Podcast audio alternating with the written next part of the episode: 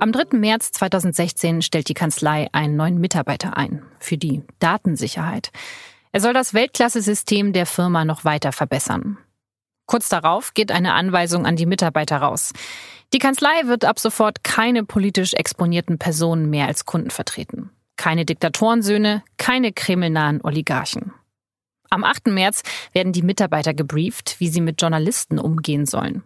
Pfefferspray sollte man bitte nur bei gewaltsamen Übergriffen anwenden. Und am 11. März dürfen keine E-Mails mehr an Kanzleiexterne verschickt werden. Der Name dieser Kanzlei ist Mossack Fonseca. Und damals im März 2016 hat sie 48 Büros weltweit und mehr als 600 Angestellte. Und sie steht im Zentrum der Panama Papers. Die Kanzlei ermöglichte es Autokraten und Diktatoren, Mafiosi und anderen Verbrechern, Spitzensportlern, Stars und Sternchen, Staats- und Regierungschefs ihr Geld zu verstecken. Als Journalisten auf der ganzen Welt Anfang April ihre Recherchen veröffentlichen, ist es schnell vorbei mit der Verschwiegenheit der Kanzlei.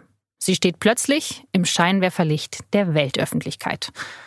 Heute liegen neue interne Daten von Mossack Fonseca vor. Wieder tausende E-Mails und Dokumente der letzten zwei Jahre. Sie haben weniger Sprengkraft als die Panama Papers. Sie zeigen aber sehr gut, was mit der Kanzlei seit den Panama Papers passiert ist. Und darüber wollen wir in der heutigen Folge von Das Thema sprechen. Was hat sich in der weltweiten Offshore-Industrie seitdem wirklich verändert? Und was sagt der deutsche Gründer der Kanzlei Jürgen Mossack zu den Panama Papers? Dafür spreche ich heute mit Boris Herrmann, unserem SZ-Korrespondent in Lateinamerika, der vor kurzem vor Ort in Panama City war. Und danach kommen Bastian Obermeier und Frederik Obermeier zu mir ins Studio, die die Panama Papers mit vielen Journalisten weltweit geteilt und ausgewertet haben und auch die neuen Daten analysiert haben. Sie hören das Thema der Podcast der Süddeutschen Zeitung. Mein Name ist Laura Terberl und los geht es nach einer kurzen Mitteilung unseres Partners. Dieser Podcast wird präsentiert von SZ Familie. Denn wir bei der Süddeutschen Zeitung machen natürlich nicht nur Podcasts, sondern auch Magazine. Und eines davon ist SZ Familie. Die neue Ausgabe ist für Eltern beispielsweise voll mit Reisetipps mit dem Fahrrad, Campingbus oder zu Fuß, der Geschichte unsinniger Erziehungstipps und witzigen Rezepten. Und für Kinder ist natürlich auch etwas dabei. Für die geht es um Krabbeltiere, Stinkeblumen, Strandbuden bauen, Fußballrasengärtner und natürlich einen Malwettbewerb. Und damit alle gleichzeitig lesen können, lässt sich die SZ-Familie einfach in der Mitte teilen. Die perfekte Urlaubslektüre also. Die neue Ausgabe der SZ-Familie finden Sie ab sofort im Handel und am Kiosk.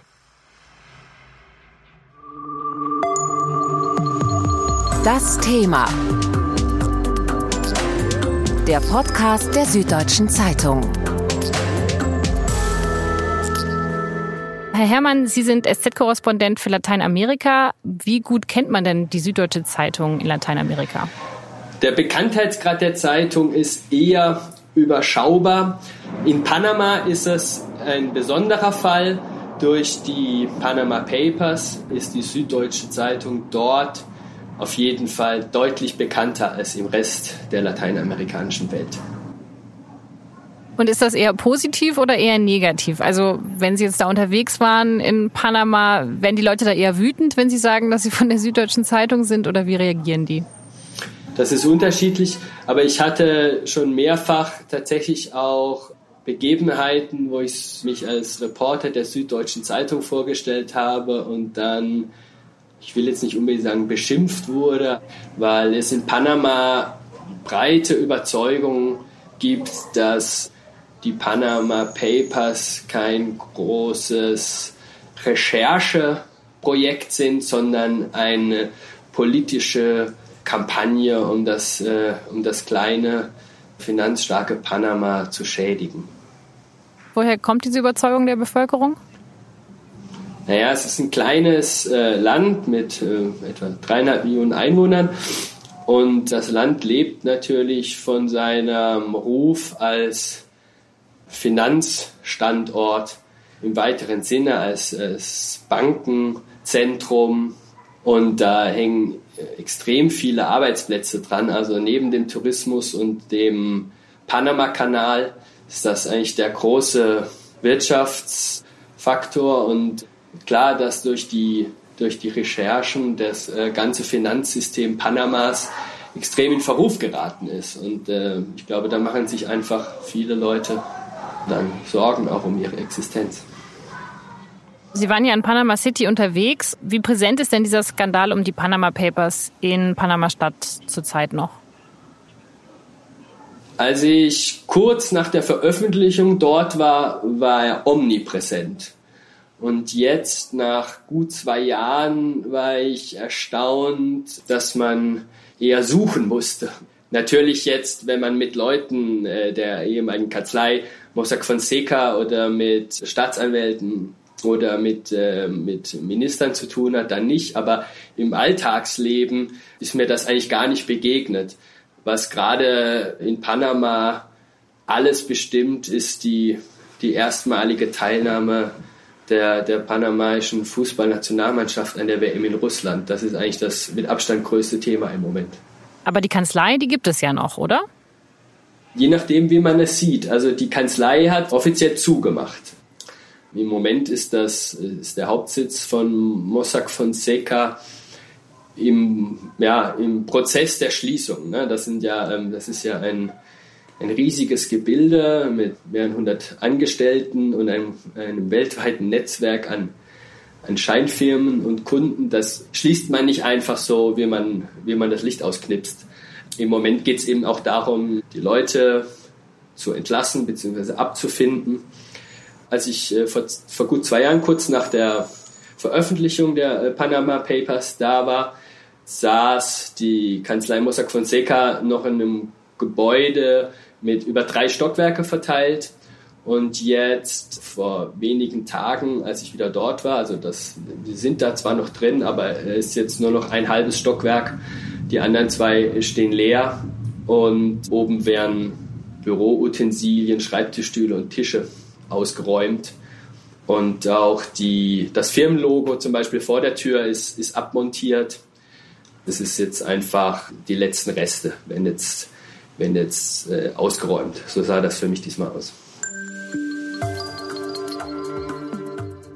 Bei der Kanzlei Mossack Fonseca arbeiten heute nur noch sieben Personen. Sie wickeln vor allem juristische Prozesse ab und beantworten Anfragen, nehmen aber keine neuen Geschäfte mehr an. Die beiden Gründer der Firma, die müssen bald wieder vor Gericht. Die Anwältin von Jürgen Mossack und Ramon Fonseca hält das aber eher für einen Schauprozess.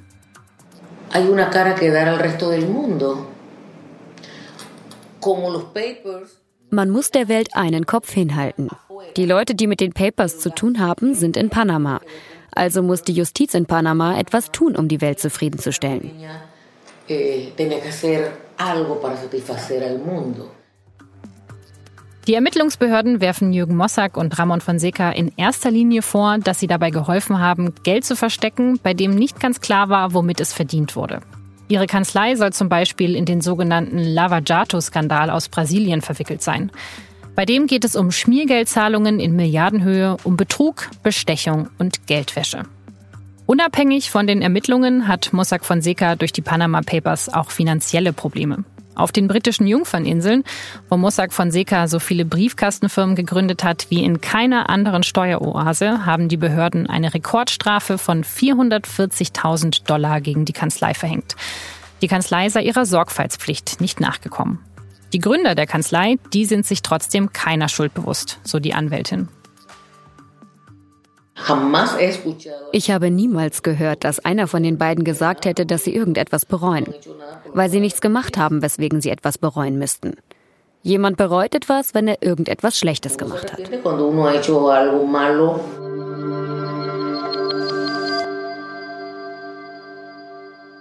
Boris Herrmann, Sie haben mit der Anwältin von Jürgen Mossack gesprochen, einem der Gründer der Kanzlei, die im Zentrum der Panama Papers steht. Eigentlich wollten Sie ja aber mit Jürgen Mossack direkt sprechen, oder? Also wie kam dieses Treffen zustande?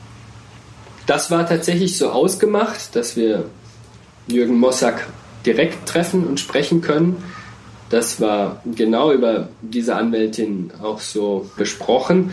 Und soweit ich sie verstanden habe, war das auch äh, bis zum Schluss in ihrem Interesse. Sie hat mehrfach betont, dass sie es gut fände, wenn Jürgen Mossack mit der Süddeutschen Zeitung spricht und seine Version der Dinge darlegt. Und es ging dann im Grunde über Tage Und sogar in den letzten Stunden immer wieder hin und her. Spricht er, spricht er nicht.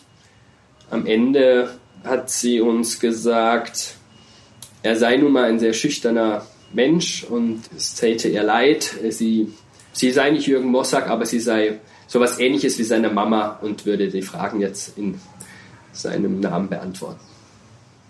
Nehmen Sie ihm das ab, dass er einfach nur schüchtern ist? Ich glaube jetzt auch nicht, dass die, die, die, die, die zentrale Charaktereigenschaft von Jürgen Mossack seine Schüchternheit ist, aber man kann vielleicht ja auch ähm, zu einem gewissen Teil nachvollziehen, dass er Vorbehalte hat, mit jener Zeitung zu sprechen, die im Grunde dafür verantwortlich ist oder mitverantwortlich ist, dass er jetzt für, vor den Trümmern seiner, seiner Firma steht. Welchen Eindruck hat die Anwältin auf Sie gemacht? Sehr professionell, sehr extrovertiert, eigentlich auch ganz nett. Es ist eine sehr erfahrene Juristin, über 17 Jahre lang Staatsanwältin in Panama und ist heute eine Anwältin für die, wie soll man sagen, für die harten Fälle im Land. Also sie vertritt Jürgen Mossack, sie vertritt auch Ramon Fonseca. Also sie ist, äh, man kann sagen, eine Star-Anwältin für die harten Fälle. Und wie verteidigt sie ihre Klienten? Also was ist die Story, mit der sie sozusagen ihre Klienten verteidigt? Naja, sie sagt, die beiden hätten sich nichts zu Schulden kommen lassen. Im Grunde ist das zentrale Argument, wenn man ein Auto verkauft und damit baut jemand einen Unfall, ist der Autoverkäufer auch nicht schuldig. Das ist sozusagen die, die Strategie der Verteidigung. Mossack Fonseca hat lediglich nach panamaischem Recht Briefkastenfirmen äh, verkauft und was dann die Kunden damit angestellt haben, das sei nicht die Verantwortung von Jürgen Mossack und Ramon Fonseca. Das ist ihr Argument. Und wie gut funktioniert dieses Argument? Das hört sich jetzt für mich ein bisschen, naja, nach einer billigen Ausrede an. Ja, ähm, die Staatsanwaltschaft ist nicht so überzeugt bisher von dem, von dem Argument. Das äh, zeigt ja auch die Tatsache, dass beide im vergangenen Jahr verhaftet wurden und meines Wissens auch nur auf Kaution im Moment frei sind, dass der Prozess weiterläuft, dass gegen die beiden ermittelt wird und sie sich auf einen, auf einen Fortgang des Verfahrens einstellen müssen. Das heißt, wie schlecht geht es diesen beiden Kanzleigründern heute? Also, okay, ihre Firma ist abgewickelt, aber sie sind auf freiem Fuß und. Ich kann ja nur jetzt sagen, was, äh, was ich von der Anwältin weiß und sie hat aus meiner Sicht erstaunlich offen gesprochen. Sie hat das etwa so dargestellt, dass ähm, Ramon Fonseca im Grunde ganz glücklich ist. Er lebt in seiner Welt, er schreibt Bücher, er sei in Bohemien und bei Jürgen Mossack äh, hört es sich das eher so an, dass es ihm tatsächlich relativ äh, schlecht geht, dass er sich große Vorwürfe macht oder Sorgen macht, vor allem was seine, was seine Mitarbeiter betrifft. Er hat die Kanzlei ja vor äh, vier Jahrzehnten gegründet. Viele der Leute, die bei Mossack Fonseca arbeiteten, sind äh, über all die Jahre dabei gewesen. Man kennt sich gut. Äh, den Leuten muss er jetzt im Zuge der Auflösung der Kanzlei sagen, dass sie hier nicht weiter arbeiten können. Er muss sie vor die Tür sitzen, er muss sie abfinden.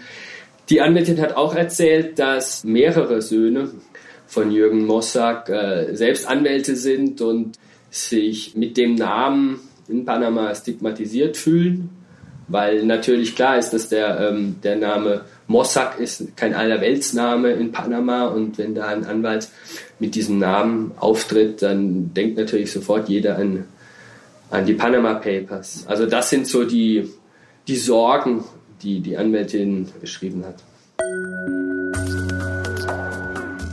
Seitdem die Panama Papers veröffentlicht wurden, gab es in vielen Ländern Ermittlungen. Es kam zu Massenprotesten und einer riesigen Debatte über Steueroasen und Geldwäsche. Und mit Sigmundur David Gunnlaugsson aus Island und Nawaz Sharif aus Pakistan verloren sogar zwei Regierungschefs wegen der Enthüllungen ihr Amt. Deutsche Finanzbehörden haben mit Hilfe der Panama Papers bis heute etwa 140 Millionen Euro eingenommen. Nach Recherchen von NDR, WDR und Süddeutscher Zeitung laufen momentan Ermittlungen in mehr als 2000 Fällen und mehr als 70 Strafverfahren wurden bereits eingeleitet. Nordrhein-Westfalen nahm allein 100 Millionen Euro durch Strafzahlungen von Banken und Geldinstituten ein, die Beihilfe zur Steuerhinterziehung geleistet hatten. Durch Steuerrückzahlungen hat das Land weitere 17,5 Millionen Euro eingenommen.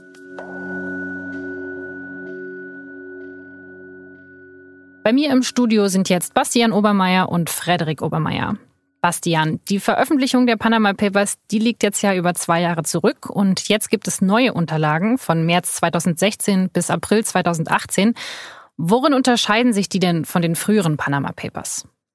Vor allem erstmal dadurch, dass es viel weniger sind und dass sich weniger enthüllen lässt damit. Wir haben ja bei den richtigen Panama Papers sozusagen ganz viele neue Geschichten, insgesamt über 5000 Geschichten, die aus diesen Daten stammen rausgezogen und da gab es Enthüllungen über Premierminister und so weiter.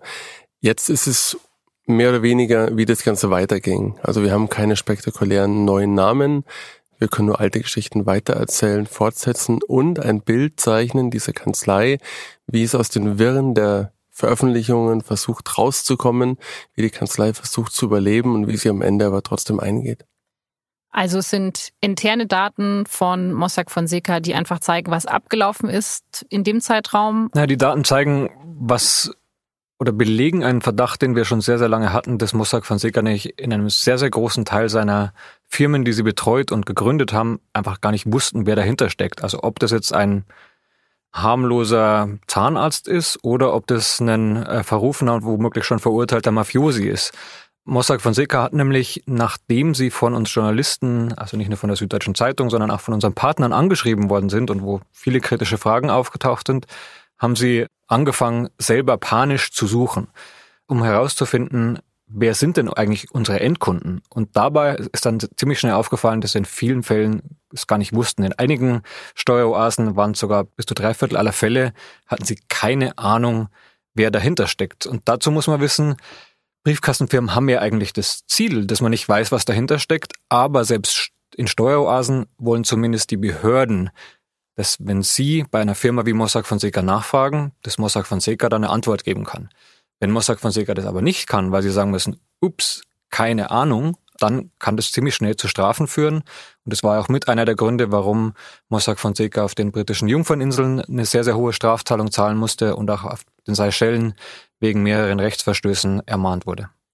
Also ihr könnt jetzt ganz gut sehen, was die Panama Papers Veröffentlichung bei dieser Kanzlei ausgelöst haben, nämlich erstmal eine ziemlich große Panik.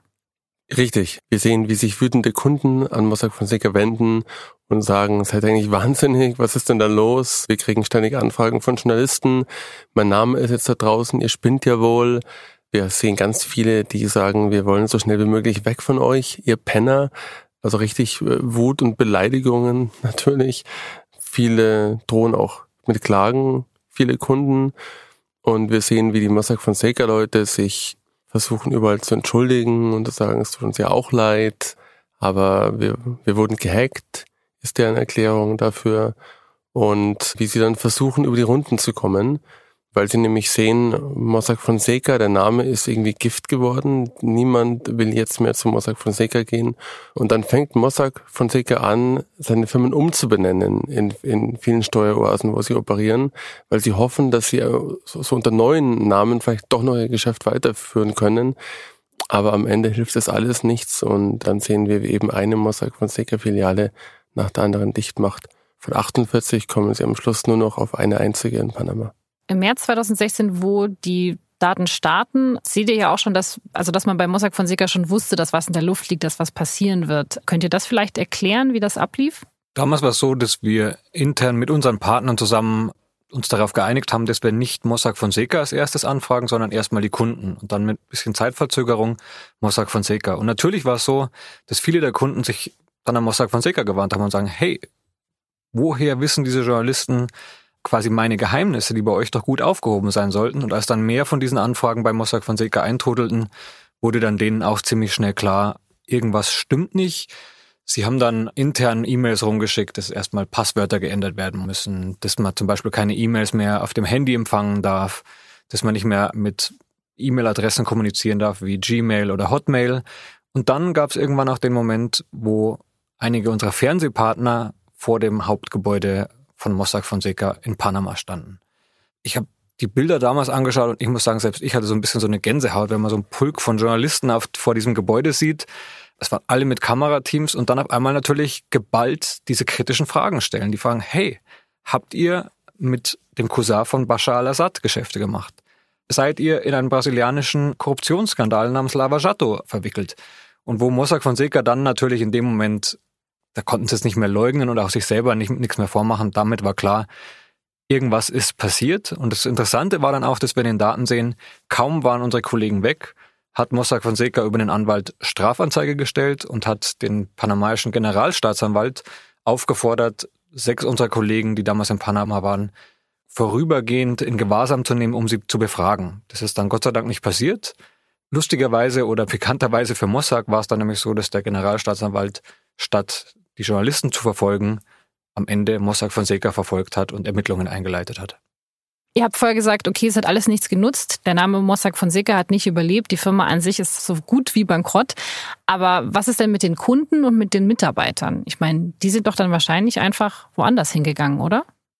Auch in den neuen Unterlagen sehen wir, dass einige der Mitarbeiter zu anderen Firmen gewechselt sind, einige auch neue Firmen aufgemacht haben, wo wir uns noch nicht hundertprozentig sicher sind, ob sie sich einfach quasi ausgebrancht haben oder ob sie das sogar im Einverständnis mit Ramon Fonseca und Jürgen Mossack machen.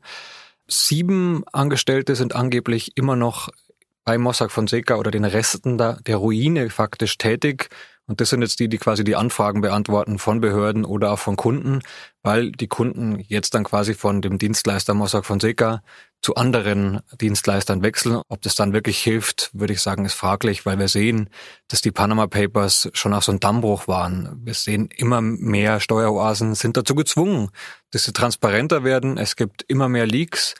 Deswegen gab es ja auch dann nach den Panama Papers noch die Paradise Papers und ich denke, auf Dauer kann sich niemand mehr sicher sein, dass in Steueroasen seine Geheimnisse oder ihre Geheimnisse gut geschützt sind.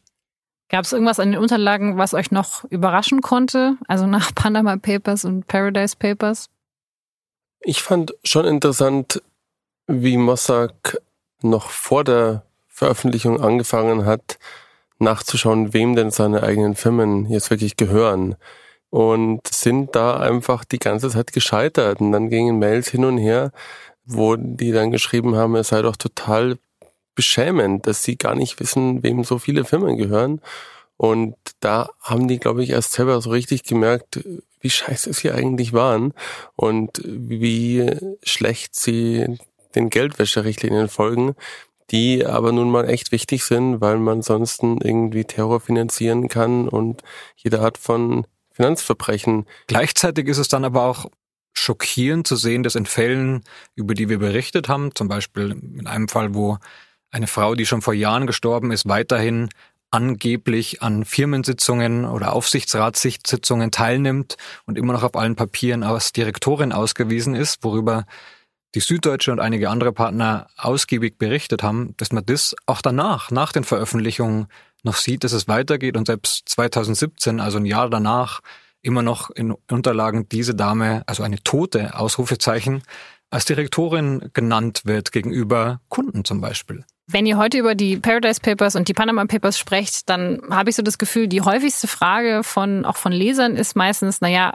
hat sich überhaupt was geändert? Seid ihr damit zufrieden, was das Ganze ausgelöst hat? Ja, was würdet ihr sagen? Seid ihr zufrieden damit, was danach passiert ist, nach Panama und nach Paradise? wir sind viel mehr als zufrieden, weil sich so wahnsinnig viel getan hat. Nicht nur, nicht nur auf der ersten Ebene, dass es irgendwie Rücktritte von Premierministern gab, was schon mal irgendwie außergewöhnlich ist für eine Recherche. Ich kenne nicht so viele, wo das danach passiert ist. Und Massendemonstrationen, das heißt, dass sich die, die Leute auch wirklich aufgeregt haben und sich wirklich interessiert haben für Steuern muss man ja auch nochmal sagen. Und dann hat sich einfach legislativ eine Menge getan. Es gibt neue Gesetze in Deutschland, in Ecuador, in Indien und sogar auf den britischen Jungferninseln, wo es in drei Jahren verboten sein wird, dass man anonyme Firmen führt. Und damit ist dieses Steueroaser einfach dicht. Es hat sich wahnsinnig viel getan. Wie gesagt, ich kenne ich kenn keine Recherche, deren Folgen so immens waren wie die Panama Papers. Was man natürlich auch sehen muss, ist, dass nicht immer Panama Papers draufstehen muss, wenn eine Recherche zum Teil in den Panama Papers fußt oder dort ihre Wurzeln hat. Wir sehen und auch durch das Feedback unserer Kollegen weltweit, dass es fast keine Woche vergeht und das jetzt seit mehr als zwei Jahren, wo nicht irgendwo auf der Welt ein Skandal aufgedeckt oder ein Teil eines Skandals aufgedeckt wird und zwar mit Hilfe der Panama Papers. Nur jetzt schreibt man halt nicht mehr dazu Panama Papers Ausrufezeichen, sondern die Kollegen schreiben dann, wie aus Daten der Kanzlei Mossack Fonseca hervorgehen. Und das ist, finde ich, schon auch bemerkenswert, weil man auch sieht, dass das ein Datenberg ist oder man muss sagen ein Datenschatz, aus dem wir wahrscheinlich noch in sehr, sehr vielen Jahren schöpfen werden, weil man immer wieder in diese Daten zurückgeht und immer wieder interessante Hinweise findet, die wir bislang noch nicht gesehen haben. Trotzdem gibt es so eine gewisse Skeptik, ob sich jetzt wirklich dieses System, nenne ich es jetzt mal, ändert. Vielleicht Der liegt Kapitalismus. Es, genau, aber vielleicht liegt es ja auch daran, was ihr auch sagt. Naja, die Mitarbeiter, die gehen halt zu anderen Firmen, die Kunden gehen zu anderen Firmen. Also, dass man schon das Gefühl hat, okay, wir haben jetzt ein Beispiel gefunden für diese ganze Offshore-Industrie und diese Firma ist jetzt auch deswegen pleite gegangen oder die gibt es nicht mehr, aber das System, das gibt es natürlich immer noch. Es hat schon der Branche massiv geschadet. Also die Panama Papers haben der Branche eine massive Einbuße verschafft. Die Wirkung von solchen Leaks ist ja auch ein öffentlicher Pranger. Und sehr viele Menschen haben darauf gar keine Lust. Sehr viele reiche und berühmte Menschen, sehr viele große Firmen haben darauf gar keine Lust und gehen dieses Risiko schlicht nicht mehr ein. Wir sagen jetzt nicht, dass die ihre Steuern jetzt alle anständig zahlen. Es wird immer, solange es Menschen gibt, werden Menschen versuchen, sich um ihre Steuern zu drücken. Das wird dann halt noch mit, mit mehr Anwälten und mit komplizierteren Konstrukten sein. Aber dieses ganz banale, ich habe eine Offshore-Firma, die hat ein Bankkonto und da ist mein Schwarzgeld drauf, das ist fast im Aussterben. Das wird es nicht mehr viel geben. Und das liegt auch an diesen Recherchen, die dieses System so offengelegt haben. Die Anwältin von Mossack und von, von Sicker, die hat ja gesagt, naja, dass diese Gerichtsverhandlungen gegen die beiden, das ist eigentlich eher ein Scheinprozess. Eigentlich geht es da nur darum, ein Exempel zu statuieren. Hat sie damit nicht irgendwie auch einen Punkt, wenn eigentlich die ganze Industrie das Problem ist? Man muss natürlich sagen, bei Mossack Fonseca sind die Daten jetzt da. Bei anderen Unternehmen liegen die Dokumente, die Informationen nicht auf dem Tisch von Journalisten oder auch von, von Fahndern. Und noch deswegen nicht. ist es, ja, man muss sagen, noch nicht. äh, hoffentlich ist es bald so, dass es neue Whistleblower gibt, die quasi mit diesen Informationen auf Journalisten oder auf Behörden zugehen. Aber noch ist es nicht so. Jetzt liegt Mossack Fonseca, die Daten liegen hier, die haben wir untersucht, dort haben wir recherchiert. Und das ist natürlich selbstverständlich, dass jetzt auch Behörden erstmal dort ansetzen, wo schon ein Anfangsverdacht da ist und nicht an einer anderen Stelle, wo sie sagen, oh, hier fangen wir bei Null an. Ähm, ich glaube auch nicht und ich hoffe auch nicht, dass Mossack Fonseca das Ende ist. Da müssen wir als Journalisten, aber auch als Öffentlichkeit jetzt einfach ein bisschen warten. Wir Journalisten können auch gleichzeitig auf ein neues Leak warten. Also wenn da jemand draußen ist, hier zuhört, wir freuen uns immer ähm, und sind immer bereit, uns neue Sachen anzuschauen. Mir hat auch gut gefallen, was der Wirtschaftsnobelpreisträger Joseph Stiglitz gesagt hat, nämlich dass Steueroasen einfach zu nichts gut sind. Da wird nichts geschaffen, da wird nichts irgendwie gemacht, da wird kein Mehrwert kreiert. Die sind nur dafür da, um anderen beim Schmarotzen zu helfen. Und insofern, wenn diese Steueroasen irgendwie alle eingehen, da wird es hier keine Träne geben, die wird ihnen nachweinen. Und wenn dann eine kleine Insel, die meisten sind ja gar keine kleinen Inseln, aber wenn es denn so sein soll, dass eine kleine Insel dann eben nicht mehr wirklich eine Wirtschaft hat, weil die einzige Art von Wirtschaft eben diese Steueroasenwirtschaft war, dann muss ich sagen, da habe ich auch wenig Mitleid. Und da gilt, was John Christensen gesagt hat, der Firma des Netzwerks Steuergerechtigkeit, der hat gesagt, es ist einfach nicht jede Insel dazu geeignet, dass Menschen drauf wohnen. Der Kollege hat ja mit der Anwältin gesprochen von den beiden Firmengründern, aber die scheint sich ja nicht wirklich irgendeiner Schuld bewusst zu sein. Die sagen eigentlich eher, sie sind hier das Opfer einer Kampagne gegen sie. Die Anwältin sagt auch gleichzeitig, dass sie siempre, also immer wussten, wer der eigentliche oder der letztgültige Eigentümer ihrer Firmen ist. Während wir gleichzeitig in den Daten sehen, dass sie genau das festhalten, dass es eben nicht der Fall ist, dass sie in der Hälfte, manchmal bis in drei Viertel aller Fälle genau das nicht wissen. Also deswegen würde ich die Angaben dieser Dame, ohne ihr zu nahe zu treten zu wollen, mit, einem, mit großer Vorsicht genießen. Aber dass sie sagt, dass ihre beiden Klienten nichts bereuen, dass sie alles wieder so machen würden, glaubt ihr ihr das oder ist das auch nur eine Strategie? Ich sehe total, dass die denken, was haben wir denn damit zu tun, wenn jemand anderes was Böses macht? Das ist so irgendwie deren Haltung, die sehen sich vollkommen zu Unrecht an den Pranger gestellt. Wir sehen das vollkommen anders. Wir sehen ja auch, dass sie die Richtlinien, die Regeln, die Geldwäsche-Richtlinien überhaupt nicht einhalten. Insofern ist dieses Bild total schief. Und ich nehme das mit dem Schulterzocken. Ob die das jetzt bereuen oder nicht, ist mir eigentlich egal. Wie ist es denn bei euch? Ich meine, ihr beschäftigt euch jetzt schon sehr, sehr lange mit dem Thema. Vor Wir bereuen es. Nein, dass ihr das Ganze bereut nicht, aber würdet ihr im Nachhinein irgendwas anders machen? Also vor über zwei Jahren kamen die Panama Papers raus, ein ganzes Jahr lang davor Recherche. Kann ja vielleicht schon was geben, was ihr im Nachhinein anders machen würdet. Ich glaube, es wäre toll, wenn wir noch schneller recherchieren würden. Das würde aber auch heißen, dass wir noch mehr Kollegen bräuchten. Das ist jetzt ein Aufruf an unsere Chefs, ähm, die Eigentümer der Süddeutschen Zeitung. Aber ich glaube sonst. Es lief irgendwie erstaunlich gut tatsächlich. Also wir haben viele Fehler gemacht natürlich, aber auch dadurch, dass wir mit vielen sehr erfahrenen Leuten gearbeitet haben, vor allem international, haben wir uns da immer wieder, wieder mal stumm was abschauen können, wie die Sachen machen wir haben uns ja auch viel mit dem ICJ ausgetauscht. Und ich glaube, wir haben tatsächlich nicht den einen großen Fehler gemacht, vor dem wir immer große Angst hatten, weil das möglicherweise das Ende der Süddeutschen Zeitung bedeutet hätte. Wir haben viele kleine gemacht, aber irgendwie dafür, dass wir alle sowas vorher noch nie in diesem Maß gemacht haben, ist es erstaunlich, erstaunlich gut gegangen. Also nicht, dass ihr manchmal denkt, Mist, wieso habe ich mich jetzt für das Thema entschieden? Jetzt muss ich die nächsten Jahre immer weiter über Steuerthemen schreiben. Ach, wenn man dann mal wieder zwei, drei Tage und Nächte mit den Dokumenten verbracht hat, reingeschaut, da gibt's immer wieder die Momente, wo man sagt, ah, Mist, das ist doch echt verdammt.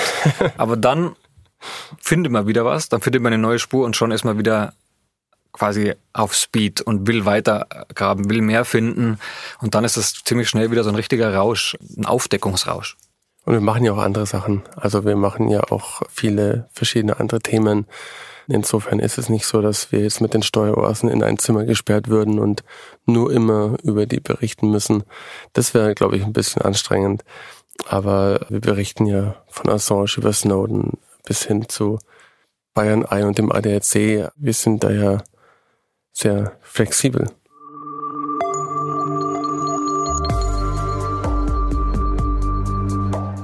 Das war das Thema für diese Woche. Alle Entwicklungen zu den Panama Papers finden Sie auch weiterhin online unter panamapapers.de. Ich hoffe, dass wir uns in der nächsten Folge von das Thema wiederhören. Und bis dahin kann ich Ihnen, wenn Sie Fußball begeistert sind, unseren SZWM-Podcast Steilvorlage empfehlen. Den finden Sie wie das Thema auch auf iTunes, Spotify und in jeder anderen Podcast-App. Mein Kollege Christopher Geratz diskutiert in Steilvorlage mit seinen Kollegen aus dem SZ-Sport, die aus Russland berichten über die aktuellen Spiele und Entwicklungen des Turniers. Alle Infos zur Steilvorlage finden Sie auch unter sz.de-podcast. Das Thema wird produziert von Vincent Vitus Leitgeb und von mir, Laura Terberl. Wir freuen uns immer über Anregungen, Ideen oder Kritik für uns. Einfach per Mail an podcast.sz.de oder gehen Sie auf iTunes und kommentieren und bewerten Sie diesen Podcast. Ich sage ganz, ganz herzlichen Dank fürs Zuhören und bis nächste Woche.